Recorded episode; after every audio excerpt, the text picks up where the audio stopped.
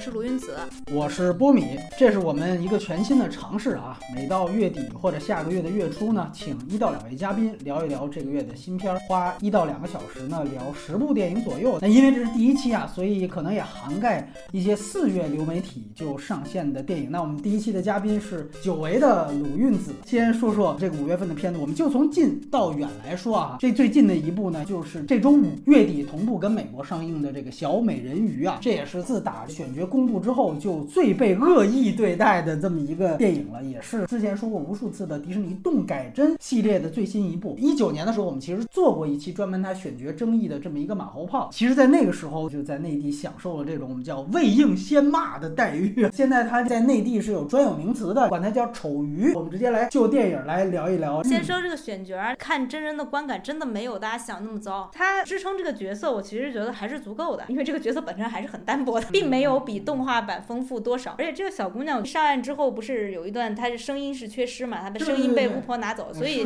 虽然电影里面的处理其实很多时候是有她内心戏，她是有发生的，但是其实很多时候还是需要她用五官去演出各种情绪和故事。默片表演，这一点上来说，她确实是有一种很灵动的感觉，有意识的，就是让真人的灵动的表演，又要在一定程度上贴近迪士尼传统动画的那种味道。我觉得她中间把握了一个度，看起来不让人难受的。三位配角演员，一个是配音螃蟹塞巴斯蒂安啊，他是一个音乐剧演员。大家如果看过《汉密尔顿》，应该对他印象很深。他在《汉密尔顿》里面演杰斐逊，因为他是一个 rapper 和一个音乐剧演员，所以你看他在其中承担了大量的搞笑。他是支撑我看完整个片子很大的动力之一。他能把那些平常无奇的台词和已经被唱烂了的老歌演出他的新味道。戴维德·迪格斯对，然后第二是演那个海鸥的奥卡菲娜，他这次演了一个超级话痨的大嘴巴，非常符合他。他一开口我就听出来是他了。整个电影的对我来说的高潮部分就是螃蟹跟海鸥的那一段 rap，提醒公主她好像要跟王子要结婚了，王子要结婚了，也让她误解了嘛。那一段原创 rap 非常的当代，因为如果看了电影，大家会就感觉到这个故事虽然说加了少数族裔，虽然说改了一些设定，但其实整个故事的背景，说实话跟之前的小美人鱼动画版没有太大的区别。但是这两位演员他们非常精彩的 rap 的演绎，以及他们给这个角色注入的新的灵魂，让这个电影让我觉得它当代了起来。小美人鱼在内地的票房特别低啊，但是我那一场虽然是在早上，但还是有三对儿不同的观众进来，其中两对都是父母带着孩子，还有一对是一对年轻情侣。大家反应的最好的也是那一段，就是海鸥和螃蟹的 rap。就我觉得，因为他这次比动画版加了将近一个小时，我认为这是他所有加的戏当中最好的，也是他这次原创的歌曲里面我觉得最出色的一支。对，因为其他的如果大家觉得挺悦耳的话，基本上都是原曲。然后只是改了改词儿，对，让那个邻居剧嘛，也是汉密尔顿的，对对对对，主创林曼努尔米兰达，只有这一段是原创里我觉得最好的。对，然后而且这段我也觉得特别适合国内的各大厂牌的 rapper 们看一下，那真的是高难度。第三位演员 Melissa McCarthy 演海女巫啊，里面去演乌苏拉，大家也知道她是一个很有个人性格的一个喜剧女演员，她在里面这种喜剧和戏剧性，又让动画和真实电影之间那个界限拿捏的非常好。他的演唱段落也有意识的加入了各种他自己风格的喜剧元素。每当他的时候，我就觉得突然这个片变得好看了起来。反而是我之前更期待哈维尔巴登，我就感觉他是没收到尾款还是咋的？就整个这状况外啊，大哥，有好几场戏就眼神呆滞。全场最大的一次笑场就是在他最后从水底下浮起来，就是他俩已经要结婚了那一下，大家全体笑场，因为太奇怪了，奇怪的 CG，奇怪的表情，奇怪的表演。所以整个片子我觉得也惊喜，主要是演员方面，这个片子绝对没有大家想象。的那么违和，还给了大量的关于人与种族身份上的铺垫，包括王子的母亲就是女王也是一个黑人，但是他也给了一个胜似于无的解释，是收养的吗？Adopted 快成了迪士尼电影这几年来出现的最高的词语之一了，所以没有大家想象的那么魔化。片子的逻辑是说得通的，歌儿也还是好听的，演员也很给力，那你又指望些什么呢？对这一部歌舞片，在我这儿还是可以给打及格分的。在简中，我们特别特别喜欢的是梅丽莎麦卡锡化身的那个妖精女人，那个特别就那个特别美人，这个才应该是小美人鱼。丑鱼那个就是政治正确产物。我其实觉得他这个选角其实就是故意的。那个女一原来她的那个外形特别像九十年代和零零年初的时候好莱坞最当红的女星的模样，古典美对古典美人杰西卡阿尔巴呀，更早的野东西的女主角啊，包括到梅根福克斯就变形金刚的初代的女主角都是这类的。所以这次她所做的拨乱反正是故意的事情，他就是希望看到，如果这是一个玛丽苏电影，那是不是有可能你就是去带入路人，他就是需要去跟女二有一个反差。我这次去看了一下他的动画版，其实有一幕这个原版是删掉了，就是小美人鱼在跟这个女巫在讨价还价，就要求自己变成三天人类的时候，他就说你把我的声音也拿走了，那我怎么还跟王子认识啊？动画版里这个女巫说了一句话，但是你还有你的美貌啊，这个话在这个真人版里是被删掉了。主创明确告诉大家，这个不再是一个靠美貌再去获得这个王子，他不再去建立这一套叙事。我补充一下，当时这个选角出来，可能大家就认为简中的争议大，其实在欧美也一样是有争议的。那其实当时迪士尼高层给了一个比较强有力的理由，就是说我们这个是一个歌舞片，那么我们对男女主角的演唱要求是非常高。那海蒂贝利其实是一个童星，她的唱功绝对是能够支撑起大家对艾丽尔的期待，因为艾丽尔小美人鱼这个角色从原作到现在最重要的就是他的声音，而且大家已经习惯了音乐剧当中，包括刚才说的邻剧剧，他那个版本的汉密尔顿当中用所谓有色族裔的演员去演白人角色，已经成为一个非常实际的事情。就像我刚才说的，就是杰斐逊也是黑人演员演的，为什么音乐剧舞台会这样呢？是因为你要达到的是音乐剧的演唱和舞蹈标准，你的人种就变成一个次要的考虑的因素。为什么在电影中间这个逻辑就变了？难道难道我得去找一个外形很符合大家以前的想象，然后唱的不行，然后找个人给他配音呢？那不成雨中曲了吗？所以从这个角度来说，我也觉得其实这个合理性并没有那么难以接受啊。昨天看臧科长写的短评，他说更大胆的改编呢，应该最后是让人类变成美人鱼。我其实想过这个方式的，如果你要那样做的话，首先你要在剧情上你要更多的给王子戏了。但是我觉得更重要的是，最终会决定还是要让他让人鱼变成人类，其实是一个变形的过程嘛。而且他这次把整个的变形的过程，这个仪式感的上拉得更长，然后更痛苦，就是那个三天，他也许是在描述一种变形，相当于是。变性，所以他跟哈维尔巴登这样一个看似比较爹味儿的父亲，他的这个矛盾关系就变成了对，就会变成了一个呃老白男爹是不是接受自己的孩子有性别自由的选择的矛盾。作里面是更明确的，就是如果大家回头看海的女儿的解析的话，基本上现在大多数人由于安徒生自己的性象，他本来就是 gay 嘛。海的女儿的原作有一点，他上岸之后的每一步都像踩在刀尖上，特别痛苦。后世的文学家很多都把它解读为，其实是被阉割之后的痛苦。他整个这个故事当中有一种强烈的，就是我为了得到爱而变成另外一个自己的这种味道。当然没有办法在一个子宫像的电影里面能够体现这些了，但就给大家做一个参考。对，我觉得只能就是说，像你说，他没办法做的特别明显。但是如果你带这个意识去看，你会发现后面两个人的交流和释然，就尤其是哈维尔巴登挥了一下他那个海王的那个叉子，其实还是有点不太能接受，但是还是尊重他的选择吧。包括你说，你从女二的角度来讲，包括麦卡锡他们把黑人的声音夺走，他其实当然就有一个失声和失语的这样的一个。你知道还有一个最重要的改编跟动画版不一样的是，其实最后在动画版里面，王子的能动性是特别大的。最后撞船杀死海妖的其实是王子。这个戏其实王子后面的存在感超低的，就增添了。黑人的主动，他要强调的就是这个话语权要黑人自己拿回来。这个当然你联系上他用。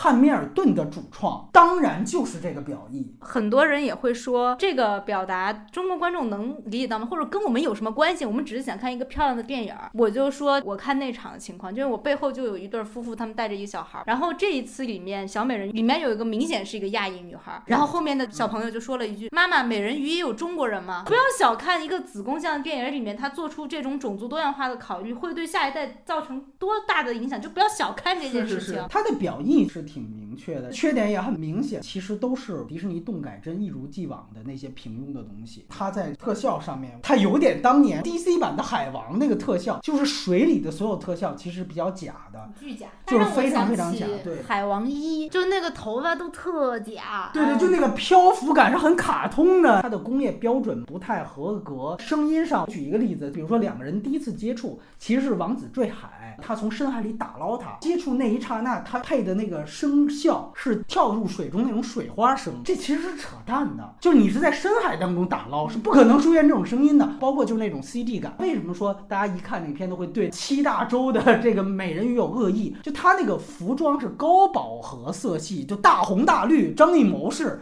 包括鱼尾巴，再加上他在水里边是那种 C D 感很强的特效，就显得又土又假。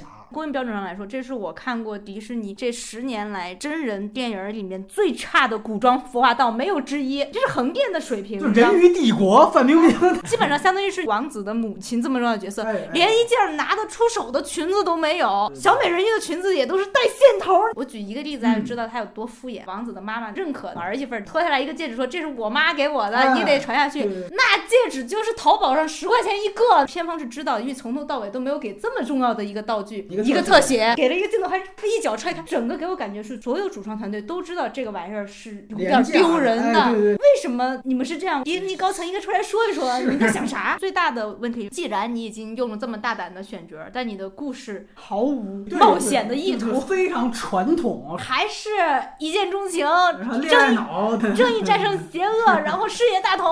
我没有指望说你能够做颠覆性剧，我至少以为你会做 Maleficent 沉睡魔咒或者冰雪奇缘。你。迪士尼也不是没有干过，而且你做的也很好。他把所有大胆全部投在了选角上，整个片子给人的感觉就是在故事上非常极度敷衍。就哪怕好莱坞那边评价也都是用“懒惰”这个词嘛。对。就首先你以现在时下的这种女性题材去出发，它是没什么作为的。嗯。这就是女主是傻白甜，男主是比女主更傻白甜的傻白甜。另外，他的音乐类型，汉密尔顿的团队，芝加哥导演，甚至我找出更好的，你说巴兹鲁曼，我觉得。他们俩原来也差不多，对吧？已经不能更好，结果做出来这么一个东西，它比原版要长将近一个小时，但是歌舞的段落比原来甚至还要低。最让我奇怪的是开场，你知道吗？原版其实在船上就是一场唱歌，这里边改成说话了，我就非常惊。然后几乎前十五分钟都没有唱，直到小美人鱼到自己的收藏室的时候，他才第一次唱歌。就你原版上来两段都非常出彩，引入海王几个女儿的时候，也是一场音乐会，在。动画片里面，大螃蟹其实是一个宫廷指挥家。他开始是要演奏，众星捧月，有一个大贝壳，一打开发现，哎，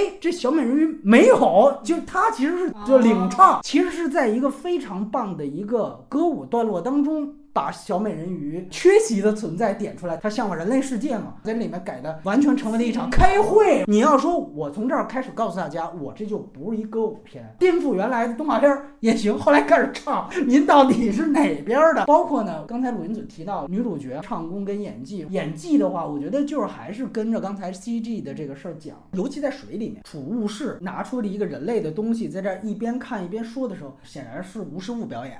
显然是绿幕表演，电脑合成的时候，它的眼神焦点有的都没有对清。当然，你说整个动改帧，我觉得都存在着问题。但我觉得很奇怪，是因为迪士尼动改帧它已经有很好的案例了。提到这个，我也得说，它加长了一个小时，这也是动改帧一直以来的问题。你听我们之前在聊什么新视段花木兰，我们就好奇，就是原版你会发现，你扣掉字幕就七十多分钟，一个小时出头，怎么把真人版两个多小时的主线全都给讲了？叙事效率极高，你得仔细想。这新版多了一个小时，都多在哪儿了？我觉得唯一多的是哪儿？就是鲁音子刚才提到，就这个黑人女国王，这是动画版啊没有的。王子那边的戏在原版是非常少的。这里边也是纸片王子，但是就好多了很多戏，只能解释一个，因为你说你是一条黑人的美人鱼变成三天人类就是个黑人嘛，那难道他不会歧视黑人吗？尤其你是一个前工业文明的地方，那那个时候还有黑奴买卖呢，所以他好像是就为了扣这合理性，我必须得说啊，这个架空的地方就是由黑人来整正的。那你这王子又是白人白哦，我说得是领养的，就为了扣这个，就七拐八绕的扯出一堆情节，这个。是原版完全没有的，所以它叙事效率极高，就在这个动画版里。所以动画版你现在回去去看啊，好多人会担心说会不会你再看会觉得低幼？我觉得低幼会有，但是我的观影是非常愉快的。因为它非常快，那个其实真正的音乐片节奏，我反而觉得，待会我们会提到的马里奥，就今年海外的大爆款，这个简中也没什么票房。马里奥的电影有点抓到了原来迪士尼的这些原版动画片的韵律，它其实就是在以一个歌舞片的方式去拍这个长篇动画。通篇其实你要细想，那人物也都是非常简单纸片人设，但是它的韵律感非常强，这个是我觉得现在丢失掉的。而且因为它是动画的表现方法，我们对它的夸张和失真是有相当大的宽容度的。哎，对，这个也是，我觉得就是说它大部分的问题和它最次的那一批动改真的那些作品大体上的问题方向是一样的，没有比他们好到哪儿去，但也没有比他们更恶劣的地方。它作为一台迪斯尼。新年嗯歌舞晚会的剧目，对对对，我觉得是非常 OK。就是作为电影呢，就差点意思啊。就这批电影就都差意思，所以这个是小美人鱼。然后接下来呢，我们先来说说两个我们比较喜欢的这个月的上线流媒体的电影啊，大家能看到的片子。先让鲁云子说一个，先说一下下一个素汐。看之前，因为我对裴斗娜的上一个也是演女警角色的电影就是《道西啊》，然后又是同一个导演，差不多的班底，我对那个片子有非常大的好感。我也以为。这次是跟上次差不多的一个偏心理惊悚的悬疑片，完全不是。可以说，我主创团队他们有意的让观众有这么一个错位的期待。你看前五分钟，你会以为这是一个伪纪录片，非常典型的韩国式的社会题材片，使用大量的手持自然光、现场收音，非常非常的有现实感。而且它完全不设定悬念是什么，但是你却能感觉到悬念的力量。我觉得这是非常强的，就是韩国这么几十年积累起来现实题材片的巨大。的功底，他就是很平实的讲一个韩国女学生，一个韩国当代女性怎么样一步一步的被一个大工业时代的这样一个系统系统给毁灭，而且是看着自己身边的人把自己一点点的剥离掉，这个过程非常的恐怖。它其中甚至给你很多大家以前看这类片子一些假的期待。这个女主角她是个职高学生，她被老师介绍来去一个很大的通讯公司的，其实是外包公司去当一个接线员。她的上级看起来是个不苟言笑的韩国男性，我总觉得这是一个职场霸。凌或者性骚扰，但你往下看就发现，在我们东亚这种超级高压的工作和社会体系下，性骚扰、性侵、职场霸凌，这还是人。这里面的人，什么叫异化？就是人真的就不是人了。到后来，尤其跟当下我们面临社会现实比起来，你就会觉得这种工作真不如让 AI 干，他就该让 AI 干。是的，是的，客服嘛。讲这个过程中间有一个其实不算隐喻的隐喻，就是女主角她一开始出场是在跳舞，她很努力的跳，她老是摔倒，但是她还是跳得很开心，她就想把这个舞完成。到后来，她渐渐的她不。跳舞了，跟他一起对跳的他那个男性朋友也变成了一个不跳舞的，跟他一样的螺丝钉。女主角到半途这个死亡，我想是最大最大出乎意料的东西，巨大的震撼。哪怕你知道这个片子有悬疑，到那一刻的时候，有一种巨大反思。尤其在简中的世界里面，不仅是说我们平时把我们的压力，把我们现在社会现状归咎于某些个人，归咎于某句不该说的话，某些不该做的行为。这个电影最好的地方就是他用这种超级写实的方法去告诉你，这一切根本不是这样的。是这个电影。它在简中能看到的时候，应该就是新一波的迷途运动的时候，它营造的这个悬念会对我们会很有效果。就我们都会以为道西亚的导演，她是个女性导演，然后她讲一个女性女主角，然后有裴斗娜这样一个女警，这一定是一个女性帮助女性的电影，一定是一个关于性犯罪的电影。然后开始有，就像你提到出来这么一些男性的职场的上级，这是他有意的设置的一个悬念的烟雾弹。然后这个烟雾弹，我觉得非常非常的成功。我非常想说的有一个细节，我觉得男观众一开始看会不舒服，但后来回忆会很有意味的一个细节，就是女主一开始她还没有进入这个异化的系统的时候，她跟她一个好朋友两个人去吃烤肉，那好朋友在那儿直播，典型的那种女生吃播的那种啊，看这个多好吃。然后旁边俩油腻男，阴阳怪气嘛啊，我们工作那么辛苦，那就是因为这个女的，然后长得不错，就这样就挣钱了，就然后女主拍案而起，非常用你们的话说打拳的姿态上去。直接冲 你呀，在旁边说什么呢？然后到后来，当女主惊心动魄的，当她跟同一个朋友说出了那个男的说的几乎一模一样的话，对对对，这是男人和女人的战争吗？这不是，这我们都是底层，大家都是损耗品，一个损耗品去。打另外一堆损耗品是毫无意义的。没错没错，白想上是拿了编剧奖，我觉得就是它前半部分真的太棒了，成功的引导到一个你以为这是一个女性帮助女性的题材，但其实前面不仅是烟雾弹，反而会用上了，用上了的互文是用来。去证明它真正要直指的系统性剥削，这个是既起到了烟雾弹作用，但与此同时。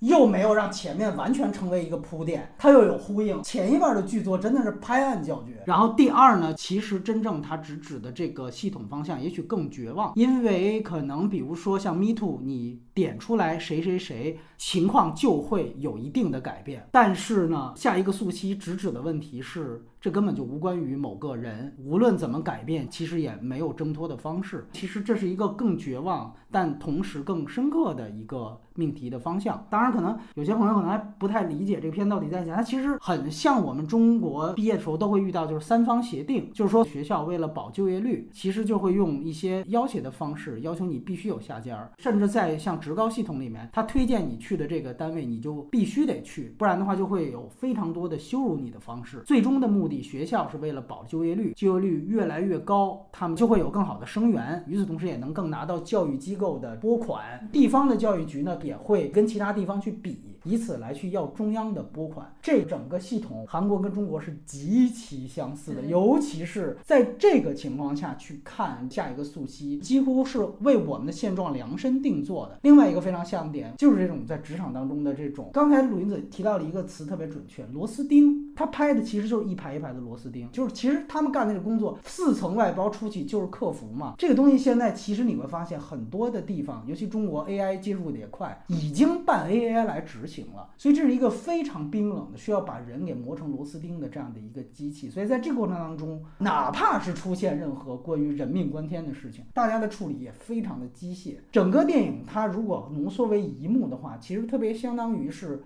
迷墙里面那个动画片里面，那有一个炸木头的机器。然后有一个传送带，把所有的人扔进去，出来的就是一个个坐在课桌里的木头，所以我觉得它非常无缝链接到中国现在韭菜人矿大家所谈到的社畜的职场当中。很多场景我过于似曾相识了，比如说一而再再而三的出现了至少四次，一个客户其实那客户可能也有自己的问题，打进来反复纠缠不休，开始说脏话折磨这个接线员，这个接线员最后受不了崩溃了，开始骂脏话对骂，然后砸耳机。然后周围人当没有看见。这种事情，我到现在工作快十年了，我一次又一次的自己经历过，也见过别人。大家认为这才叫职业，包括先开始我们以为那个男上级可能要对这个女主角咸猪还怎么样，结果后来发现他也只不过是个可怜的社畜，他被更一个上级骂的狗血淋头，而那个上级从他话里又发现他还有他的上面一层一层的业绩压下来，那所有人都是去性别化、去情绪化，然后去人格化的这样的一个，其实就是去人性。就中间还有一个我觉得非常非常典型的一个场景是，他的男上级自杀了嘛，来了一个女上级啊，这也是我觉得女导演比较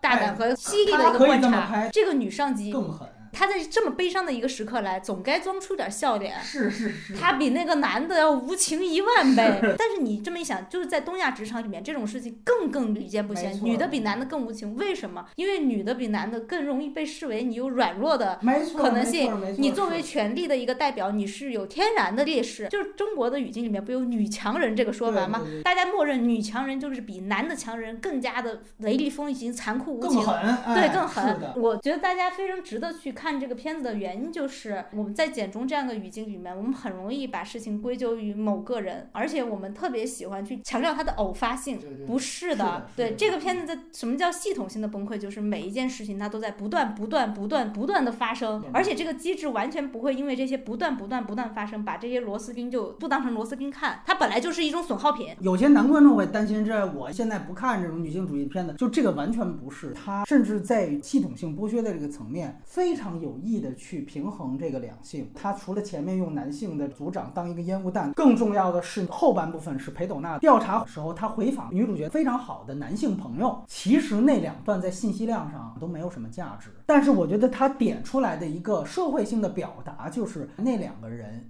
也是被困在系统里。前面他其实也拍了呀，他本来要跟那个男的见面，结果那个人其实被自己的旁边的工友扇了一巴掌。这一巴掌其实不仅仅是一个职场霸凌，它其实带有很多职场困境的一个象征。甚至我觉得后面的回访从信息量上都是多余的，反而是较往过正的在强调这里边没有性别之分，起码在这个电影的命题当中，他没有在说这个事情，所以他有点故意的去强调说：“我告诉你，在这里面所有人都是受害者，都是韭菜，韭菜。”是没有性别的，这个是他跟现在我们想当然的认为女性导演就应该怎么拍，给了一个非常大的不同。尤其我们都知道他是道西亚，他之前也就拍了这么一个长片。因为道西亚是比较强调就是亲密关系当中，这亲密关系到底是什么关系？是不是一种女同性恋，还是说拉拉的这个感情也是一种假装的，是种黑色电影的这个问题？心理惊悚对心理惊悚吗？然后我们又听说啊佩德拉在里面又演一个被下放到小城市的女警，就几乎他。就相当于是道西亚的那个人，同一个宇宙又被下放了一次一样，他故意用的是同一个人设，但你会发现完全不一样的类型。他就讲的是一个系统性剥削，其实是更无解的。大家也看到，他最后裴斗娜看着他跳舞的视频嘛，因为他也是在那个街舞社的，他最后只能看着他的视频在那儿哭，他只是说我们看到了自己，我做一个对照，仅此而已。所以我觉得他看的人确实是会非常非常的压抑，当然也会有非常非常多的共鸣感。嗯，大家都说东亚三国手牵手啊，谁先进步谁是狗。对，但是我们国内也可以拍这样的东西，我们也有这样的题材。过审上，我从之前《少年的你》当时的延期所反馈的问题来看，后面他直指教育局这些东西是不可能在中国拍的。但我刨去过审啊，我为什么提这个话题呢？一方面大家也知道，就是房间里的大象嘛。对对。另外一种就是现在在国内有一种。声音越来越响，别都怪过审，是你自己创作意识就不行。就这个片子来看，其实长期的房间里的大象和大家自己的自我屏蔽和阉割，让我看到确实创作意识上是有很大差距。比如说人的原子化，在这个异化的过程中非常细腻的表达出来了。女主角一天天的工作中，她很崩溃，但这个之外，她是怎么样去体现她这个人的崩溃呢？她跟最开始跟她做直播那好朋友多好啊，到后面一个火星子点燃，两个人摔门就走。她跟她的这个男性朋友，当她发现对方也是个螺丝钉钉。的时候转身就走，而且他意识到他的出现给对方带来了耻辱，两个人再也不是可以互相交心和托付的关系。之后我能做的只能是离开。包括女主角在跟他几个同事一起在那天台上抽烟，本来你以为这应该是同事之间互相倒倒苦水啊，就轻松一下。结果对方就说你不要这么卷了，你把我们都带的多卷，你知道吗？你而且女主角那个时候已经开始洋洋得意的炫耀她怎么去拿捏客户了。当你在这个异化过程中，人的原子化，你身边没有可信任、可依托的。人际关系，你的心灵渐渐没有寄托，这是必然发生的事情。是的，自杀是很容易发生的事情。大家会觉得内心深刻的绝望，不仅是因为这个工作本身的压力，是工作夺走了你作为人的那部分的东西。这就是这种社会派现实的这种非常特稿式、抽丝剥茧的这种叙事功力。我觉得非常非常好。就是他最后在死之前坐在那儿喝啤酒的时候，他看见那道阳光。他其实那个时候的心理疾病已经很重了。那道阳光就相当于是有人在召唤他一样。就是你就跳下去吧，这个是很少有社会题材片会有这样好的细节。跟他最像的国产电影可能是《天注定的李梦》那条线，其实就是根据富士康几连跳来改编的嘛。下一个素汐呢，讲的是一种自杀的传染。但是另外一方面啊，这个电影它是一个一分为二，前面讲女主角自杀。后面其实讲是裴斗娜调查他为什么自杀，这是这个电影的基础结构。所以呢，它其实就带来一个非常天然的疑问，就是那你为什么不把这两段平行剪辑在一起，或者直接以调查的视角来闪回？这个才是大多数。社会问题片的做法啊，最典型的就是鲁云子不是特别喜欢的这个《踏雪寻梅》，它就是这样的一个故事，对吧？我从郭富城的视角去进入王家梅，包括也是刚刚出资源，我们这次不聊，因为我之前在港影节那期聊过的横扫日本奥斯卡的某个男人欺负木聪的东亚三国全有了啊，都是平行剪辑。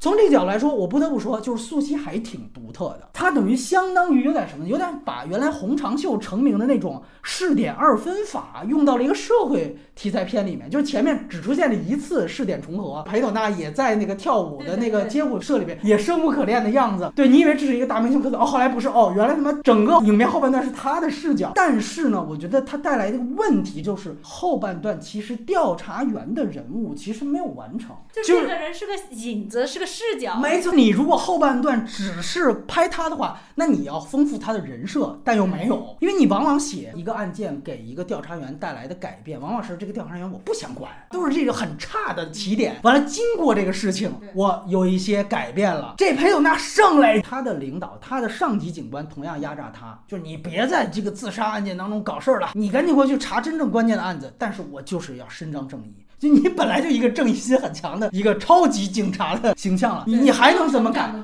所以他唯一的写法是什么呢？就是他这个片名，他在讲叫下一个素汐，前一面讲叫素汐嘛。我还想，我操，下一个素汐，那不就是裴斗娜吗？所以我一直盼着说，是不是最后裴斗娜某种意义上的走向死亡？它也许不是肉体消灭，但它一定是某种意义上的毁灭。它成为一种接力棒电影，这个是天注定做到的事情。他在讲富士康几连跳，这个几连跳的传染为什么刹不住啊？这个时态太关键了。下一个。如果你以这种方式去看呢，其实后面裴斗娜的人物塑造还可以再丰富一些。你比如说他后面提到了裴斗娜的一些零星的东西啊，比如说他在警队内部也遭遇了霸凌，包括甚至还偶尔提到了说，哎，你母亲那个事儿，就其实还提到他有原生家庭的问题。但这些全部都是蜻蜓点水，一提就会被一个其他事儿就给扯走。比如说刚问到他母亲什么的，或者刚是局长出来摔桌子，你典型看这就要开始要霸凌他了。但是马上哎，他的那些街舞团的闺蜜就来了，说。我们发现了这个视频，其实你最后看那视频也没有什么关键信息量，所以就是它后半部分，其实我觉得除了喊喊口号，东亚式社会问题片那种要口播导演中心思想，除了承担口播中心思想这个功能之外，其实他这个人物还是没有太多的挖掘，这是我觉得后半段不如前半段的地方。这个片子确实很像特稿，前半段是女主视角，那其实作为一个特稿来说，你就是要去侧采，你要采他的朋友，采他。上级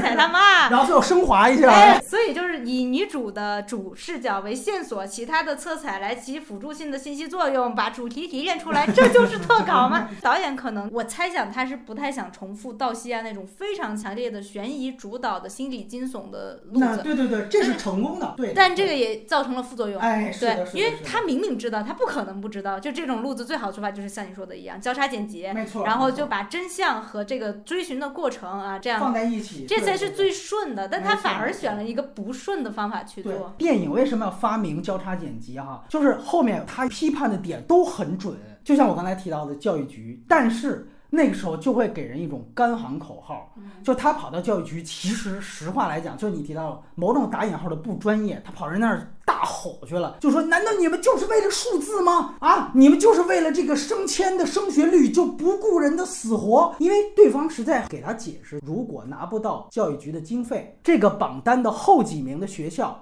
下一年就要关门，哎，我觉得这其实是有干货的一个冲突啊，那可不是在推卸责任。但是你看这个裴斗娜还是非常义正辞严的，那你们就是想甩锅。我觉得如果评检的话，在这个时候，如果这时候闪回回去，有个冷热交，包括就说前面就是为了一个数字拒绝查这所学校的问题，然后后面直接评检，他因此就走上了自杀的道路，这一幕就有了力量。这不是靠吼的，是靠电影语言。所以我觉得他不用评检很好啊。我们看了那么多的某个男人踏雪寻梅。但是与此同时，他也丧失了一些东西。我觉得就在这后面就变得很口播中心思想。他这样还有一可能有一个原因是导演在依赖裴斗娜这个非常有代表性的女演员。哎，是是是。因为不仅是在道西啊，他还有两个在韩剧圈口碑极其高的《秘密森林》系列，他也是演这个正义感超强的女警。所以导演就觉得这在人物塑造上他可以到这儿，因为大家对这个人太熟了。我觉得是有这个顺手人设过来用。所以总之呢，我觉得他前半部分足够精。精彩，因为现在马上毕业季哈，包括现在很多人可能也在找实习工作，已经在实习当中。我觉得一定要看这个电影，对你是一个提醒。两种人群我都特别推荐，一个是把坚决不要下嫁或者说去父留子这些话现在挂在嘴边上的一些年轻世代的女性，我觉得非常适合看。然后以及会把你们女的不要又当又烈啊，彩礼你有种别要的男性观众都非常适合去看。就是因为这两年我们听到的这个词儿太多了，就是所谓性别对立，就是你看这个片是非常清晰的知道对立的是性别，是你们男女吗？大家觉得是因为对方抢了这块饼，我吃不。这块饼它本身就不够大，有可能它就不是块饼。所有的创作都是多元的，我也不能说另外某一种电影就一定是性别对立电影，但是这个电影它绝对不是，它有更深刻的指向方向。然后我说一个我个人比较喜欢的吧，俄罗斯方块。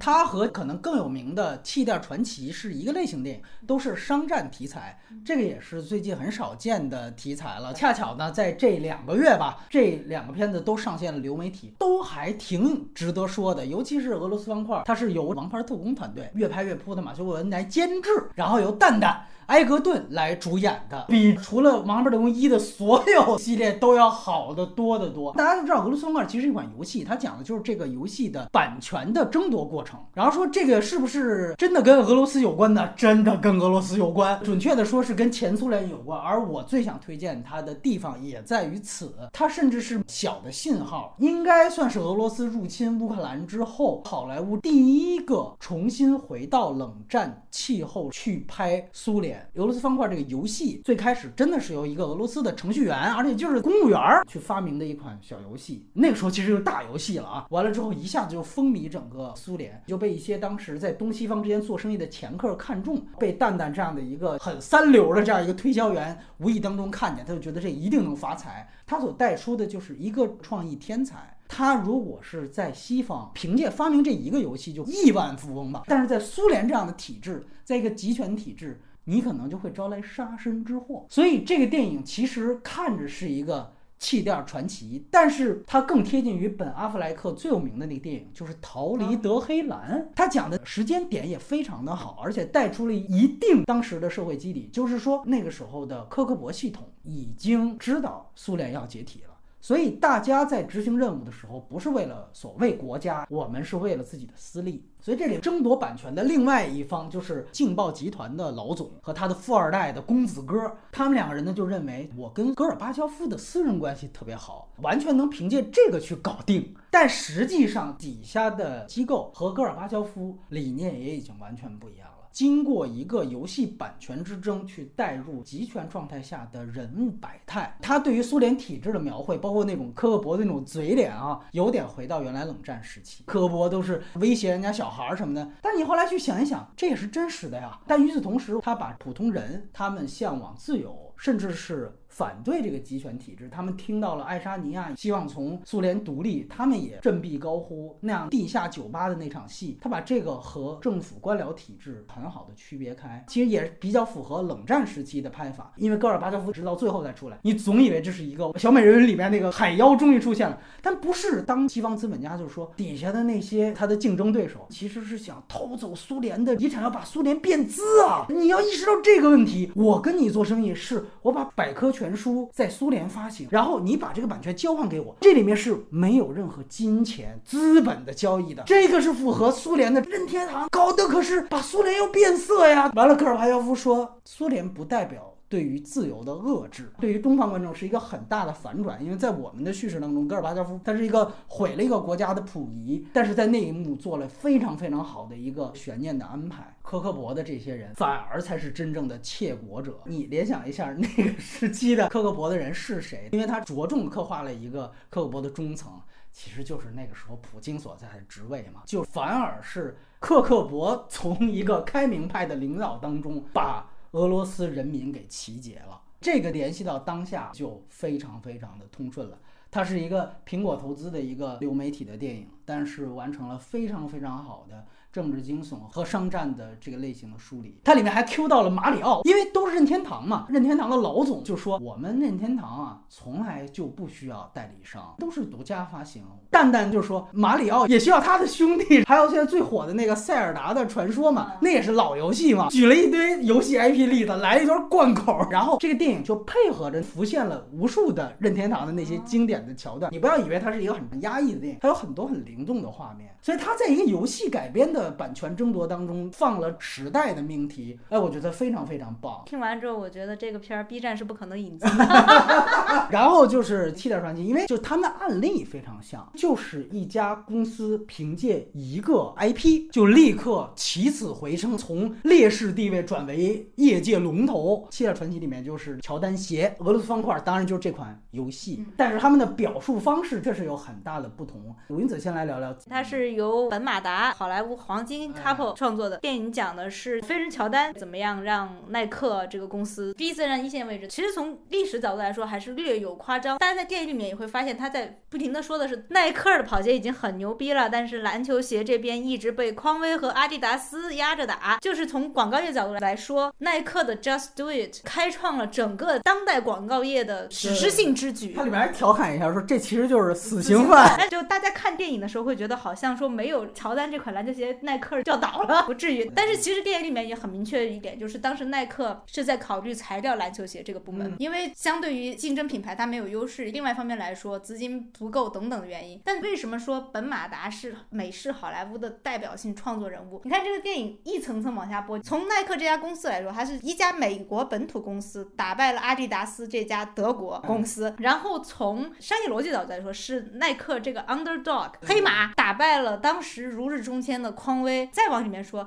这是乔丹和他妈妈黑人平民家庭挑战了整个美国运动产品界的商业逻辑，从集中抽成。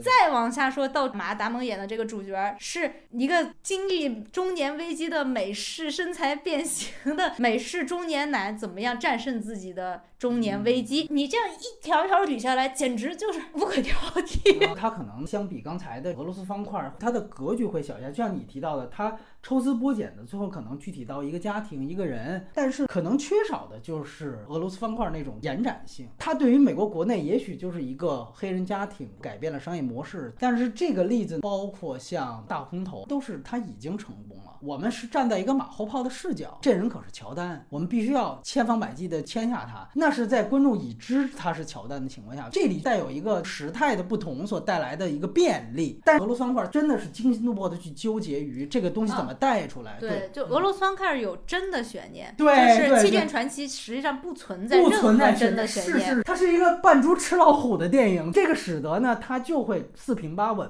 嘛。这个片子在北美的票房很差，真的不能怪观众。作为一个美国观众，我自己从小看这个片儿，我得每五分钟就感觉有即视感一次嘛。啊，主角慧眼识珠，力排众议，就全部压在这个天才上。对对对，这个天才又是个无可争议的天才，二十五万美元算什么？二百五十万都给我压上。当然，你说他把它变成一些具体的细节有意思，比如说他调侃了那种懂球帝马达到那便利店嘛，去问说你觉得乔丹怎么样？那时候乔丹可能还没有选上呢，啊，说这个一般，点评一番。然后到乔丹已经火。了之后又问他说：“我早就说该签下他吗？” 比谁强多了。对对，比谁强多了。这个就是略微调侃一下，全世界的球迷都是这样的，见风使舵。他划归到一些这种小聪明上是可以的。从另外一个角度，我觉得有一点延伸倒是可以对比。如果说在体育代言这个事情上，这几年在美国出现最大的事情是侃爷那个事情。侃爷跟阿迪达斯有一款非常爆款的鞋子叫椰子。那么椰子呢，在之前阿迪阿迪达斯里面，就哪怕到去年已经出争议事件，它的销售额还高达百分之八。但是我们知道，侃爷呢是因为这个反犹的事件，导致了阿迪达斯跟他解约。阿迪达斯还有几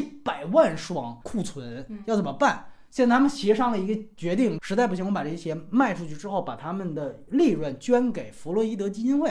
就之前那个黑童命那个运动当中被这个压死的那个弗洛伊德，他们搞了一个基金会，就那意思。我从这个反犹的这个人身上得到的钱，我也是捐给 黑人同胞。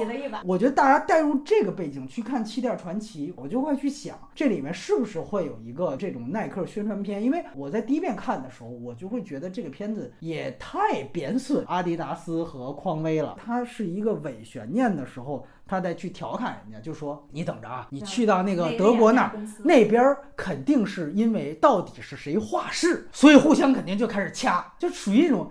孔明在这儿隆中对，神机妙算，我已经都算到了。你去见面，然后那家一定是非常无聊的几个例子演示 PPT，最后全中。这个显得有点拉踩风。我觉得它可以表现的就像俄罗斯方块一样，你更多展现那个时代。就是漫画化。包括你说阿迪达斯马上陷入那种继承人之战啊，那应该这个企业早就完蛋了。你现在它不是还是跟耐克是齐头并进的吗？就所以我说它过于小家子气。对，我就觉得是有点贪大求全。这个男主 Sunny 啊，他到最后在跑场上往远处走的时候，就有一行小字讲他这几年还在帮一个大学生球员去诉侵权的官司里面担任很重要的角色。当我看到那儿的时候，就想到乔丹要争取球鞋的利润，消费史上没发生过这种事情。不要说体育用品，是整个消费史上没发生。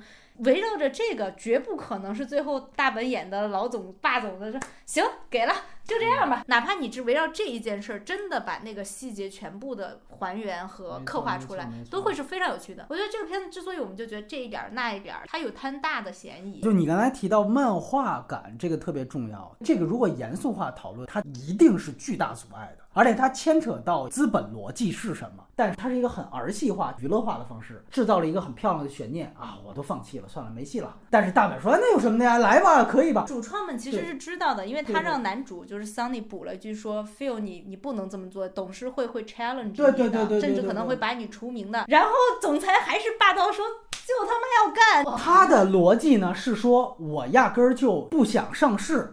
我上市之后深受其他人的牵扯，我要重新回到我原来的初心，所以做出这样一个决定。这个在剧本内是说的通的，但是整体而言是一个漫画化的方式。因为我自己的工作关系，我其实对这些运动品牌还是有一定深度的了解。我看时候有一点我觉得不太舒服，就是说我们为什么要发展篮球鞋呢？篮球鞋只能在篮球场上打篮球穿，因为它是一种高帮鞋，至少在那个年代是这样。主角通过他对于通过他对于美国青少年的观察，他在最后慷慨激昂的美式演讲透露了一个重要的信息：乔丹将通过他作为一个文化偶像的地位，篮球鞋将不仅仅是篮球鞋，它将会成为一个文化象征，因此它才会具有巨大市场。他说的一点儿都没有错，但是这是当年他绝无可能知道的。而且呢，就说如果你把这一点。作为你的主线，其实也可以，但是这个电影都点到为止了，哪一条也没有作为它的核心。就如果你真的，我们说拿它当商战题材看，那其实这是一个最伟大的推销员逻辑嘛？你怎么把不打篮球、不看篮球的人也让他去买篮球鞋？这个逻辑是通过乔丹来证明的，但是这个电影他什么都拍，没有什么主线。你想，乔丹的妈妈是老戏骨啊，维欧拉·戴维斯啊，他这个戏份就得很重啊。这黑人崛起，这个我们也得讲。马特·达蒙跟本·阿弗莱克，我也得兼顾到，他其实都得要。所以最后就有点这个遗憾，包括你提到的历史先案也好，可以跟他对照的另外一个片子是去年亚当桑德勒演的《必胜球探》，那个片子我也更好在于它是一个虚构的，你也不知道最后这个人能不能行，而且他也没有什么大富大贵或者我成为下一代乔丹，没有，他只是在这个过程当中去展现体育界，包括展现球探这样一个职业，不是以一种马后炮的爽文去建立的，只是说他们俩是真的有一些小聪明，还是一如既往的。你比如说像他演的这个耐克老总。菲尔奈特。他其实是放入到现在的十大命题，就是说这个 ego 很大，就典型的特别自恋。马兰演讲就说，这个会议室里边除了乔丹，所有人都被遗忘。最后他说，我觉得我应该不会吧，以自嘲的方式去讽刺，我觉得很到位。在细节上，我就觉得这个片子特别适合初入职场的年轻人看。他演出了很多非常成熟的职业社会里面的潜台词，就非常典型的一段是，当男主角他绕过了乔丹的经济，直接去触达乔丹。的家人被乔丹的经纪知道，打电话过来狂骂他。这个经纪人绝对应该这么做，但他骂到一半，你就发现这个男主。一点不生气，在那笑，为什么呢？因为他骂的很荒诞，就是骂什么我在你坟头蹦迪尿尿，把你的蛋蛋挖出来吃了。到那儿你就知道，其实这个经纪人不是真要跟你你死我活，他说的非常的荒诞，就是因为他要为他接下来的话去找台阶儿。所以这个时候男主就适时的递了一个台阶，说：“哎，咱俩就是两个身材走样的中年男人，你骂这些话你不觉得可笑吗？”果然对方马上顺着台阶说：“我身材都没走样呢，我身材好得很。”然后两个人马上回来继续谈业务，非常典型的职业场景，就骂他是必须要来打电话骂的，因为你本来就不尊重我了，但是我又知道我现在业务也必须得谈呢，就是靠你了，其实对，现在接下来得靠你呀，就是说，哎，你要谈成了，咱俩就是最好的朋友，大家在商言商，就这种场景在里面非常的多，包括男主的上级一个看起来毫无目的的对话，哎，我最近哎离婚了，然后我女儿最近她都不怎么认识我啦，靠跟我女儿亲近就是给她送耐克的鞋呀，最后转过来说。说，所以我不能失去这份工作。我整个跟家庭的关系，我要你负责。你有没有为我想过？这才叫完美的 PUA 话术。你要承担我家庭破碎的责任，我跟你不共戴天。最后，我想提一句，是他走个 PG 三级，对他的主线没有任何伤害。但是，就有一段让他儿急。就是你提到那段骂脏话。一来就是马达跟大本还是有特权的，俄罗斯方块就是霹雳十三，绝无可能在这样的一个没有任何暴力血腥，我们待会儿聊到《极速追杀四》啊，没有这样绝对必然的卖点的情况下，你给我搞儿级，所以他们票房不好嘛。儿童为什么不能看？你尤其你这个耐克鞋主要卖给的就是青少年，十三岁左右，你这为什么给我搞儿级？只有他们有特权。但另外一方面，就是你刚才提到的，他的职业细节是怎么体现的？就是绝对不可能越俎代庖。实际上，这里面的大本包括马达在内，他们其实全部都没有遵循原来的商业规则，因为讲的就是一个要打破原来商业规则，创造一种新的分成模式的这么一个商战故事。所以，职场细节就变得非常重要。在职场经验最丰富的鲁因子，给到了我原来有点想不通的儿级的理由。就这段骂街，我补充一点吧。从这两个片里面去看，现在的简中世界里，大家动辄说资本，但是资本包含非常精密的运转逻辑，它也包含非常多非常厉害的职场人和创作者，他们构成了我们现在流行文化的面相。对，就是现在这种漫画化资本的趋势，不会让你更了解资本。妖魔化资本，他把这个事情简单的理解为一个大反派。但是你在这种电影，你才会知道，我们永远不可能脱离商业逻辑去生活。那为什么不好好的去了解它？所以我觉得。这两片真的还是非常非常推荐给大家。所以我最后说一句吧，我觉得非常期待《气垫传奇》拍一个续集啊，名字我都想好了，叫《气垫传奇二大战中国乔丹》。这个如果拍好了，又是不亚于美国工厂的命题。接下来我们就说一个西方大爆款，就是《极速追杀四》，暂且算它是完结篇。我在香港看的 MX，确实大银幕看这种片子是很有必要的。它将近三个小时，一百六十九分钟嘛。大家想一想，有没有超过两个半小时的纯动作片？就把香港电影都算上，我想到接近时长的，就是一个突袭二，已经很长了，但是也就两个半小时左右。这个片子将近三个小时，这三个小时可不是复联四的三个小时，复联四那信息量多大？你想想看，这片子不是说基努里维斯还是说多少七十七句台词？那数字我记不清了啊！耶，就这就算一句，这个他这个费用怎么结算的？按照这个音节结算，你想就没说话的一主角，没有剧情。将近三个小时是纯动作片，我就想到原来这个李连杰不想拍武打片的时候，说我以后再也不接纯武术片，就说我霍元甲是最后一个武术片，就它其实是一个情节简单到令人发指，通篇就是一步换景，一场打接着一场打，高饱和，然后到四是好莱坞 A 级大片的投入，上亿美元。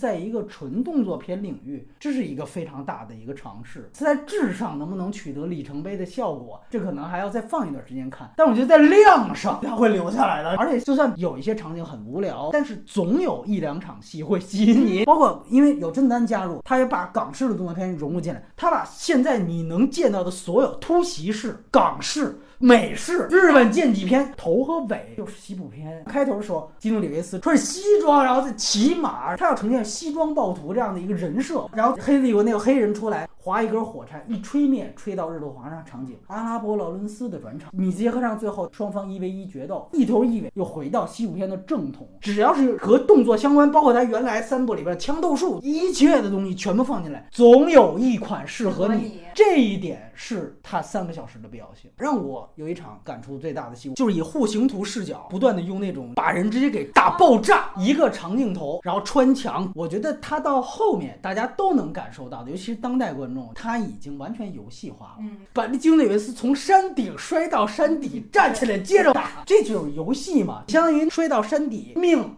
减一，完了第二条命站起来闪三下，接着往山上打。它的视角调度也是一样，包括赛博朋克的美学外观，包裹一个东方江湖的概念。它的设计在仪式感的建造上是很完整的，就是有很高的观赏性。它让我想起八十年代的春晚，这个片子可以说是最顶尖的动作卡司啊。大家比较容易忽略的就是操俄罗斯口音的那个金牙大胖子啊，被 John Wick 给在水幕里揍死的。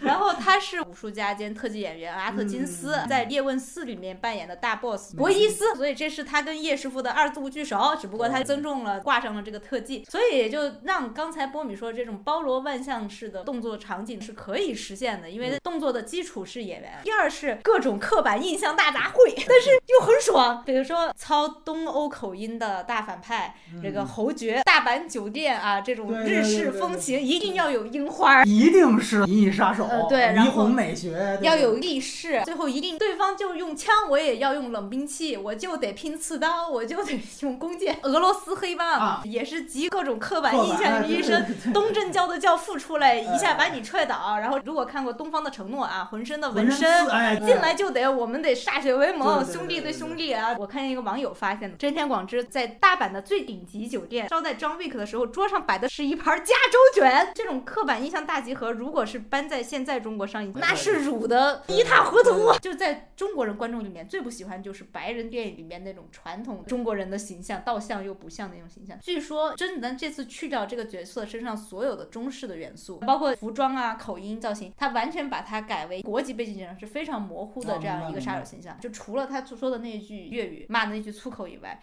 几乎看不出这个人的文化背景，他说的也是曾丹自己那一口非常标准的波士顿口音英语，他又避免了这个争议，又给影片本身，反正你也没有办法把中国加进去，何必要那样做？哎，这是一个很有意思的观察角度。甄子丹因为个人立场上的选择，一些言论，那现在自由派人士中也不是一个特别好的形象，但是不得不说，他贡献了本片我认为是最好看的三场纯动作戏。第一场动作戏就是在这个大阪洲际酒店的厨房的这一场复杂的地缘狭小的地方，站十几。几个几十个人，通过各种道具、小细节设置，一个一个的打倒大家非常熟悉的港片成龙式的这种武打戏。第二场是他跟 John Wick 的第一次对打，东方式赛博朋克场景，彩绘玻璃，大量的霓虹灯，不停变换的道具，刺刀、三节棍，港式偏综合格斗式的打戏。第三场就是他跟真田广之的拼刺刀，居然是一个慢镜头设计。先开始是一个从左移到右的，两个人在一个狭长的走道上。我为什么说它像八十年代春晚？你要连着看满三个小时，真的有点累。但是你要是把它里面每一场每一场的细节出来看，就非常精彩。对，而且你会反复的去体会这中间的乐趣。其实就回到港片的那个经典形容，进阶过火，它给你的动作饱和极大。你想想看，之前《英雄本色》这吴宇森式，按照现在还都是纯漫画式，那子弹打不完啊。那人都中枪都中过二十多枪了，完了还在那能打，这个就是进阶过火。从他想要的风格上，反而是回到了吴宇森，但是现在吴宇森拍不出来了。跟他很相似的一个小的作业，就去年《子弹列车》，布拉德皮特演的那个，就也有真田广之，呃，也是在日本嘛。那个片子大卫雷奇拍的，大卫雷奇跟这个片子导演共同完成的《极速追杀一》，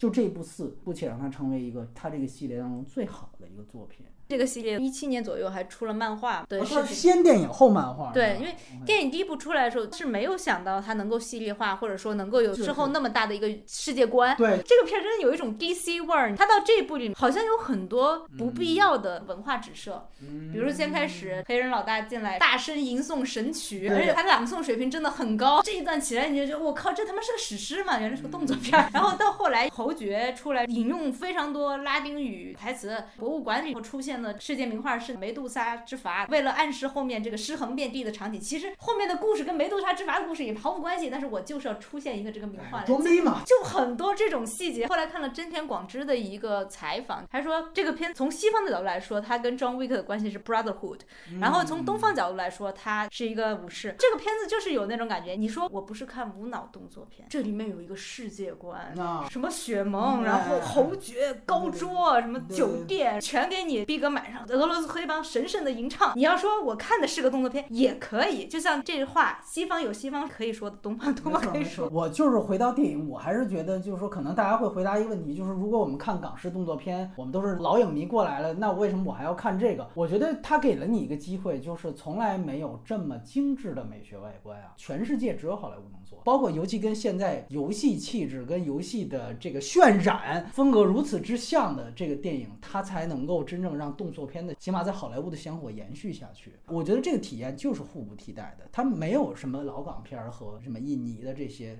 能够替代两个演员甄子丹和真田广之，我们看见一种非常有意思的对比。真田广之大家也知道，好莱坞动作片儿老专业户了，就天风时刻三都有他。他在好莱坞的形象可以说跟他在日本电影界的的形象，两码事儿。他在好莱坞从大家都知道的最后的武士开始，他就是一个东方式日本的代言人，他代表的是赛博朋克、日式黑帮、拼刺刀。但是欧美观众吃这套永远吃不腻。然后，但这一切又反过来强化了日本作为一个文化形象的那种巩固，它如此的不可替代。以前也许香港还能够与之抗，现在 也已经没有戏了。中国其实没有办法作为一个像日本那么有代表性的东方式的美学形象出现。我希望这个方式的电影能够继续。如果以后能出现更多的子弹列车，就是它的影响结果。这类的电影能不能继续下去，往往是靠最头部的这些系列的成绩来带领的。然后我们再聊一聊另外一个比较重点的影片，是五月初在大陆上映的《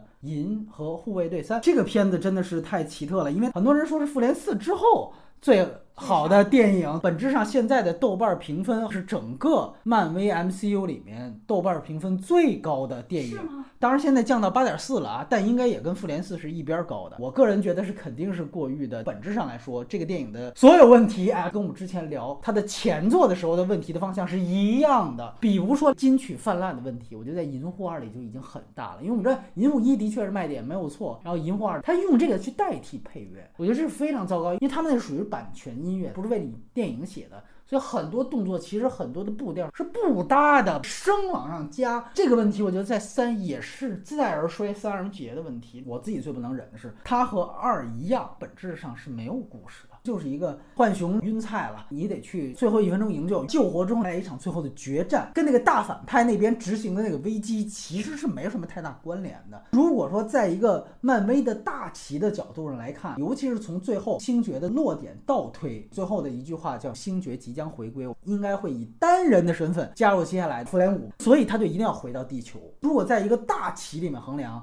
应该是落实这条线的点，星爵最终要回到地球。这个首先是星爵的个人的落点，从一个团队落点代表初代银护散伙了。如果我们去看的话，应该是沿这两个目的去拍。一来就是为什么星爵最后要回到地球？那他 B 故事显然复联四的结尾，星爵一直奇怪卡魔拉去哪儿了，后来发现只有另外一个时空的卡魔拉，那人压根就不认识星爵。放在银护三里面，应该是一个星爵如何放下单相思，接受了这个现状，然后回到了。地球，但是问题呢，整个这个故事压根儿没有沿着他的这个主线走，显得呢，他这条主线完成的非常的潦草。他们俩每一次都是以激烈的吵架把星爵扔到墙上，他们俩这一段感情交代的是非常潦草的。他把大量的笔墨全都投入到了浣熊和动物保护。我后来想，为什么他不写星爵？也许因为刚才我描述的这条线有点像蜘蛛侠三，最后荷兰弟看到已经被洗去记忆的赞达亚，其实有点类类似了，就把整个这个他跟卡莫拉这条线呢，完全非常潦草的过去。另外新写的这条线，几乎就相当于说金刚狼复制到了浣熊的身上。福斯时代的金刚狼的那个前史，就是说他很痛苦的手术，然后植入了曼德拉金，所以呢，他永远脑海当中都会呈现非常痛苦的被植入的场景。那这不完全一样吗？然后这个在浣熊身上演了一遍，但是最尴尬的地方是在于浣熊又不是金刚狼。你要要不然整个戏你拍短一点，你就最后一分钟营救，营救完了你片子就结束了。但不是，他醒了之后，他要加入团队，要再干一场大的，要把那个反派彻底干掉。但是从战力上来讲，他不是金刚狼。一般来讲，这个关键人物一直都在休眠状态，关键时刻终于把他救活了。我操！然后痛打落水狗，非常漂亮的一场战斗升级场面，把这个人干掉了。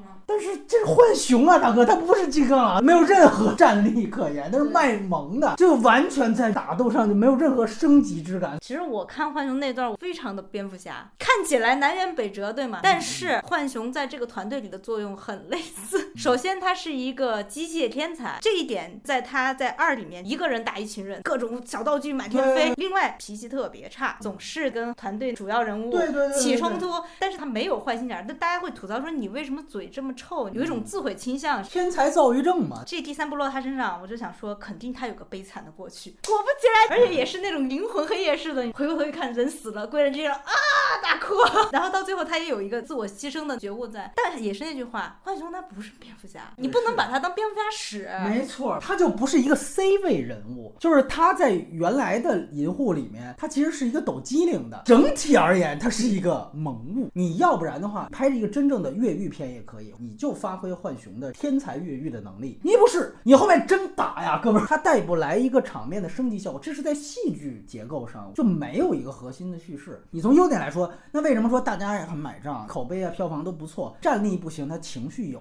动物保护啊哪儿的政治正确都存在啊！大家也说这一部似乎好像格外血腥，那你说血腥在哪儿呢？其实就是残酷对待动物。然后在这个过程当中，你看苦大仇深，然后对待小动物这么残忍。浣熊醒来，他什么拯救世界，还是说奴役别人，这东西都不重要，观众情感也不在这儿，就是动保。实际上这就不是一个电影逻辑，大家一起上头，那就是嗨这个事情呗。对，就是这个片子里面有一个分裂，就是主角到底是星爵还是浣熊这个问题。没错。其实呢，我非常理解从主创角度来说。要完成就是像刚才波米说的种种的目的，而且要转换把这个银护的队长转到浣熊身上，但同时你又渲染他的悲惨过去。但另外一方面，星爵又毫无疑问他依然是银护这个系列的主角，所以大量的动作戏、情节推动的场景还是由他来负责。对对你会发现一个很奇怪办事情，就是。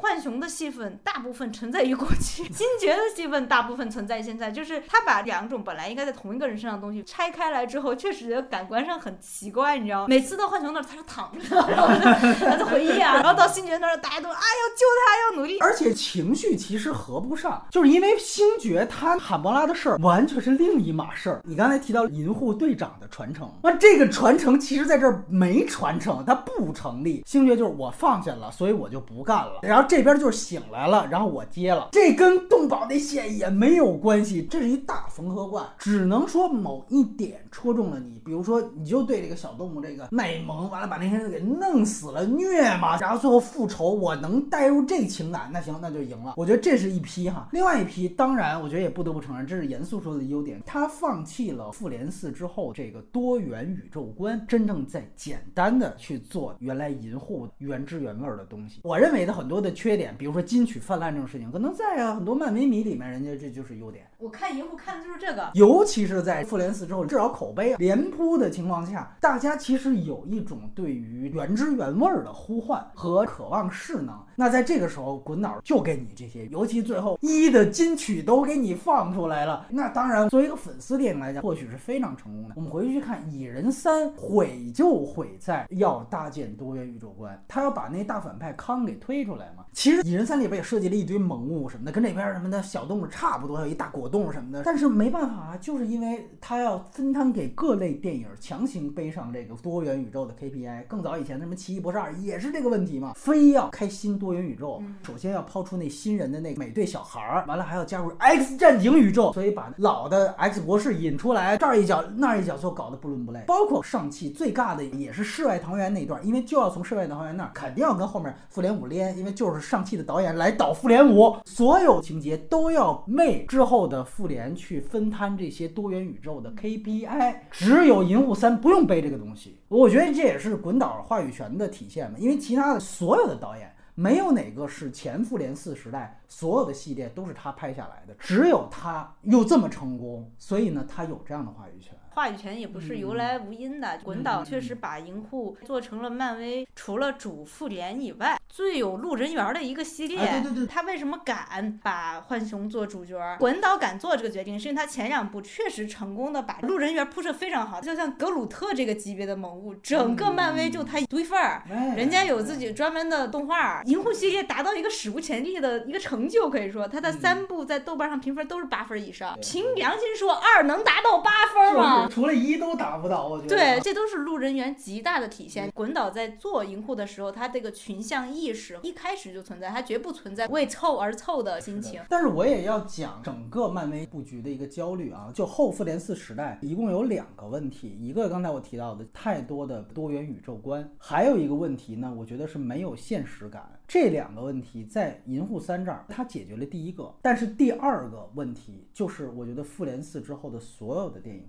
都没有现实感。这个问题呢，在《银护》这儿压根儿就不是一个问题，因为它本来就是一个太空歌剧式的一个电影，或者说萤火虫式的，本来就不在现实逻辑里，所以它牵扯不到。但是这个问题在整个漫威的系统当中仍然存在，就是说，虽然前。复联四时代也有这种不着四六的银护啊，包括雷神，但实际上它的主线还是在现实时空的地球的，包括前两部雷神也是在现实时空的地球的，尤其它的核心人物其实就是钢铁侠和美队，他们两个是非常彻底的美国的人物，而且是有现实的对照的，它背后就是。军火贩子的原罪和一个九头蛇的渗透，恐怖主义，对的，反恐，这个都是深入到人类现实社会的命题，所以这俩核心一没，才是导致了后复联四时代它没有了现实时空了。这个问题。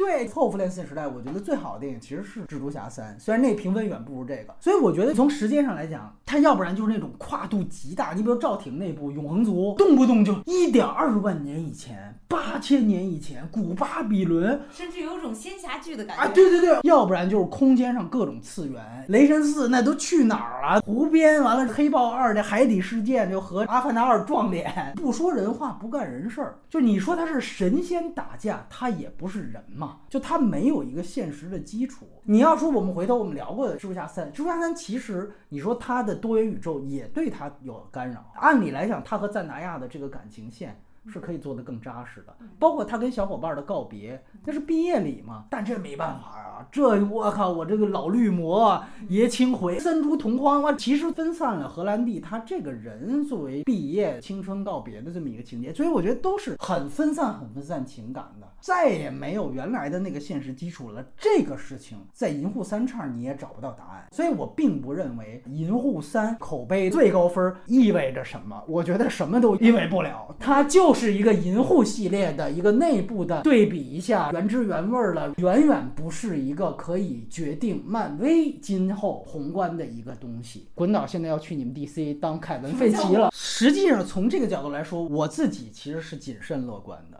我是我一点都不乐你滚导，在我看来，他是一个战术鬼才，但他在战略层面胸无大志，就是他在现在呈现出来的所有才能，都是把这个小东西、小机灵搞一个小品，尤其喜剧小品搞得特别好。但是他现在要去当一个凯文·费奇，我从来没见过他有这样的能力。我反而觉得，就扎克·施耐德就不要干导演了，他的思路离导演越来越远。但如果他专心的，但是现在他没机会了啊！在某一个平行宇宙里边，有机会让他去专心的去当一个凯文·费奇，千万要把他拦住，不要让他亲自下场。然后你让这些陶德·菲利普斯啊、滚导在他下面各司其职，我觉得或许是更好的。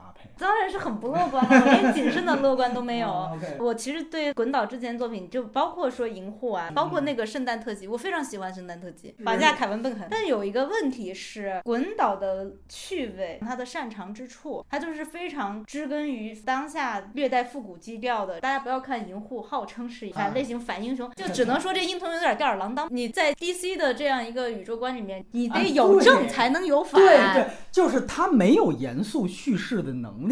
就起码没有展现过。对我甚至怀疑他对严肃叙事的理解跟我们都是截然不同。对对对，他到 DC 这儿，他也就拍自杀小队，他是一个解构式的天才。但是我从来看不出他能做严肃叙事。而我觉得可能到 DC 那边，可能对严肃叙事的要求只高不低啊。滚导甚至没有很严肃的去构建过一个人物，这个从银护二是非常明确的一件事。儿。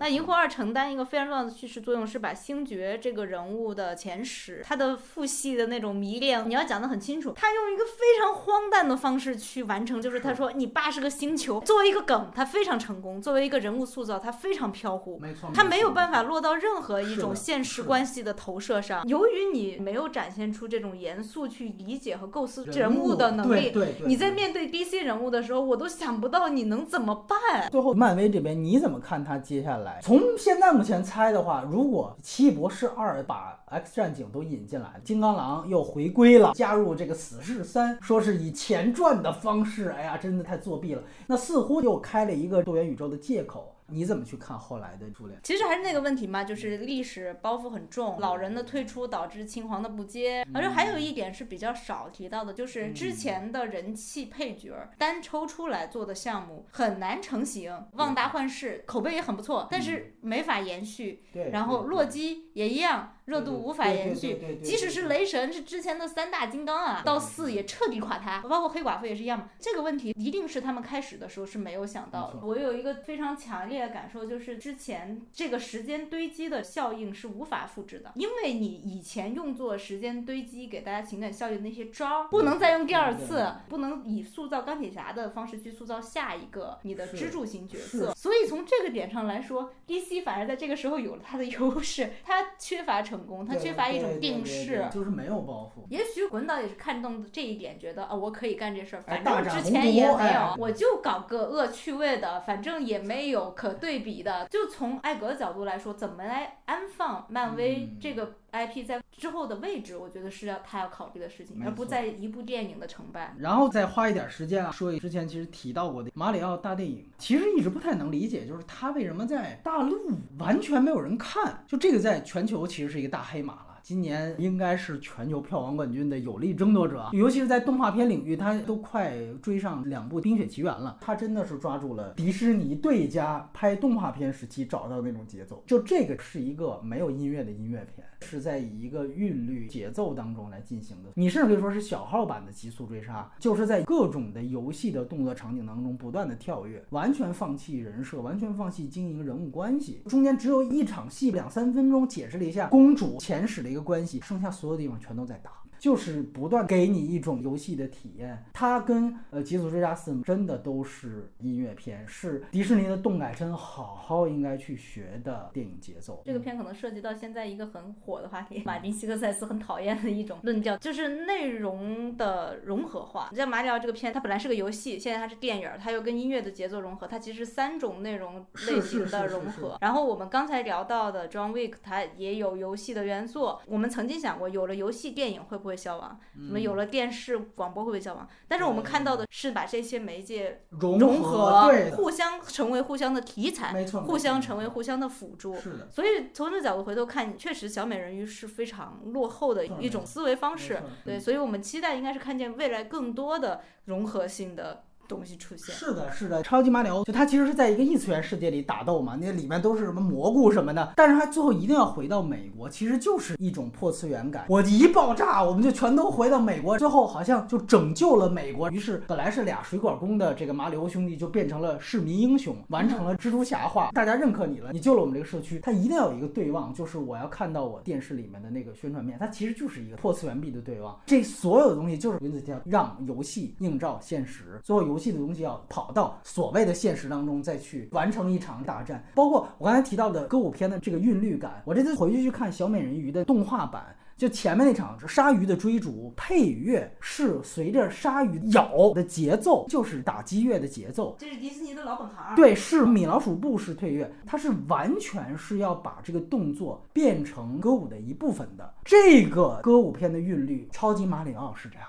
你看里面所有的三 D 画的这种闪转腾挪，把这个东西和音乐的节奏步点完全结合，它本质上是一个宝莱坞电影。你能想到儿童是目不转睛的，尤其是在银幕上，没有人物啊，就都是纸片，天然就该他成功。他在中国为什么不红？我是很难理解的。我我想问，今年中国票房最好的外片是哪个？呃，《速度与激情》前年也这样，就是只要来《速度与激情》都是《速度与激情》，理解不了为什么，这才是我理解不了的。第二大千古之谜哈。最后说一个电影，就是盖里奇的一个新片叫《盟约》，这个片子是一个军事战争题材片，结构上跟我们刚才提到的下一个速七有一个毛病，就是它前后是割裂的。它他讲的是他们。去阿富汗执行任务。前面是这个小队中了埋伏，除了吉伦哈尔之外，全都阵亡了。靠着阿富汗翻译把吉伦哈尔给救了出来。这是前面一个故事，后面一个故事讲的是呢，本来你阿富汗这些当地人都跟美军深入合作，所以后来塔利班接管之后，肯定把这人弄死，对吧？都答应给他们签证了，人家就不认，就很多翻译就没给人家签证。但是呢，毕竟他救了这个吉伦哈尔，所以吉伦哈尔回到了加州之后呢，就一直是夜不能寐，良心是过不去。辗转反侧了二十分钟之后，就是电影时间二十分钟啊，啊，有这么长？对，就决定我要杀。杀回到阿富汗，找了雇佣兵把这哥们儿给救出来。后面是一个拯救大兵阿富汗的故事，对他前后完全割裂的。这片子呢，问题首先就是刚才提到这辗转反侧二十分钟，我是疯了。你知道讲他怎么辗转反侧呢？就把之前他所有逃亡的过程的片段又混剪了一遍。大哥，你前一个小时给我拍出来了，你又给观众又看了一遍混剪版，我就新镜头吗？无非是以吉伦哈尔在这个马车上的视角又照了一遍。前面戏有多长？两个多小时嘛。两个多小时二十分钟就杰伦哈尔在那辗转反侧，干这个。为什么能允许他干这种事？流媒体嘛，就也是坑这亚马逊的钱嘛。像电视剧集与集中间不是插播广告，要有这个前情摘要，怕你看后一集的时候把前一集忘了，对不对？中间给你来一混剪，就像这个，你知道吗？最大的遗憾嘛，还是从盖里奇这个角度出发啊。你要说原来什么绅士们啊，还有点当初那种技巧，就就这部是完全泯然众人。你说这是迈克尔贝拍的，我也信。美国右翼红脖子导演，他跟人家都比不了。完了，战斗场面是没有任何可圈可点的地方。阿富汗题材前一个最有名的就是《最后幸存者》嘛，真是完全不如。就这个节奏也是莫名其妙。我觉得他如果说亮点呢，也不是盖里奇的作者亮点，这其实还是挺少见的一个算是偏右的电影。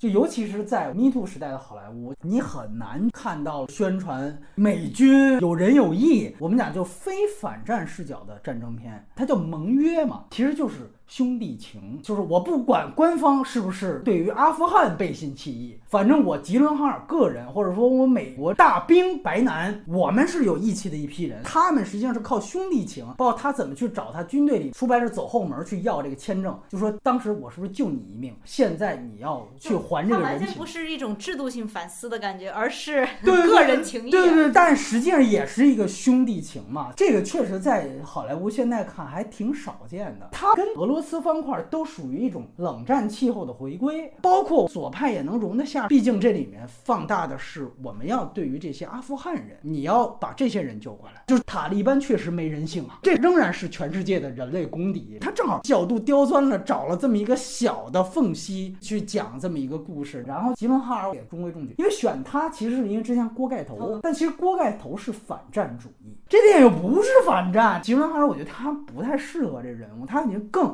马克·沃尔伯格那种，我这个片子听着哪哪都拧巴。一个英国以前搞这种细巧叙事的导演，要搞主旋律又搞右派，我的天哪！只能作为一个文化观察，对于接下来流媒体。可能会相当介入好莱坞走势的这样的一个新的区域，我觉得它和俄罗斯方块，一个苹果，一个亚马逊，可以去作为未来的观测对象。他们反而很回到我原来挺期待的那种冷战叙事当中，导演个人风格上完全丧失殆尽，反而是内容上很意外的呼应当下。我补充两个点，就我们说到内容类型的融合，还有个片就是四月份在中国上映的《犬王》，汤浅证明的《犬王》在上映之前，我发现大家的呼声特别高，但来了之后评论非常的两。两极化，不喜欢的有一个非常典型的评价，就是说我花钱看了一个演唱会，哎不是购片，真是演唱会，人家真是把演唱会一场一场还原给你看，就跟我想的完全不是一码事儿。还有另外一种说法说，如果主创们的乐趣在于把《平价物语》这个古典故事、圆月这种日本古典形式跟摇滚结合起来，你们为什么不直接出张专辑？确实，从人物塑造来说，犬王的塑造是相对来说比较薄弱的，而且在日本语境之外的观众看不是那么能看懂。首先，《平价物语》到到底讲啥就是一个问题，但是从我的角度看，它是一个非常典型的内容融合式的电影。它挑战的就是这个东西。是的，他认为能够展现他的艺术成果的是电影这种形式下包含的音乐、画面、舞蹈、舞蹈，用这样一场一场的形式把它演出来。犬王里面有一个让我觉得他没有丢掉电影本性的一点，就是他最后在友友就另外一个主角被杀的时候，他突然一瞬间白屏，又回到犬王开始表演传统的圆月的画面，那个白屏是。为了让你在上一个画面里面看见视网膜的残像投在这个白屏上，因为上一个景象是非常惨的，它为了让你有痛苦的残像的那种遗留感，突然一下全白屏巨亮，然后那一瞬间我眼睛就极大刺激，那个残像就像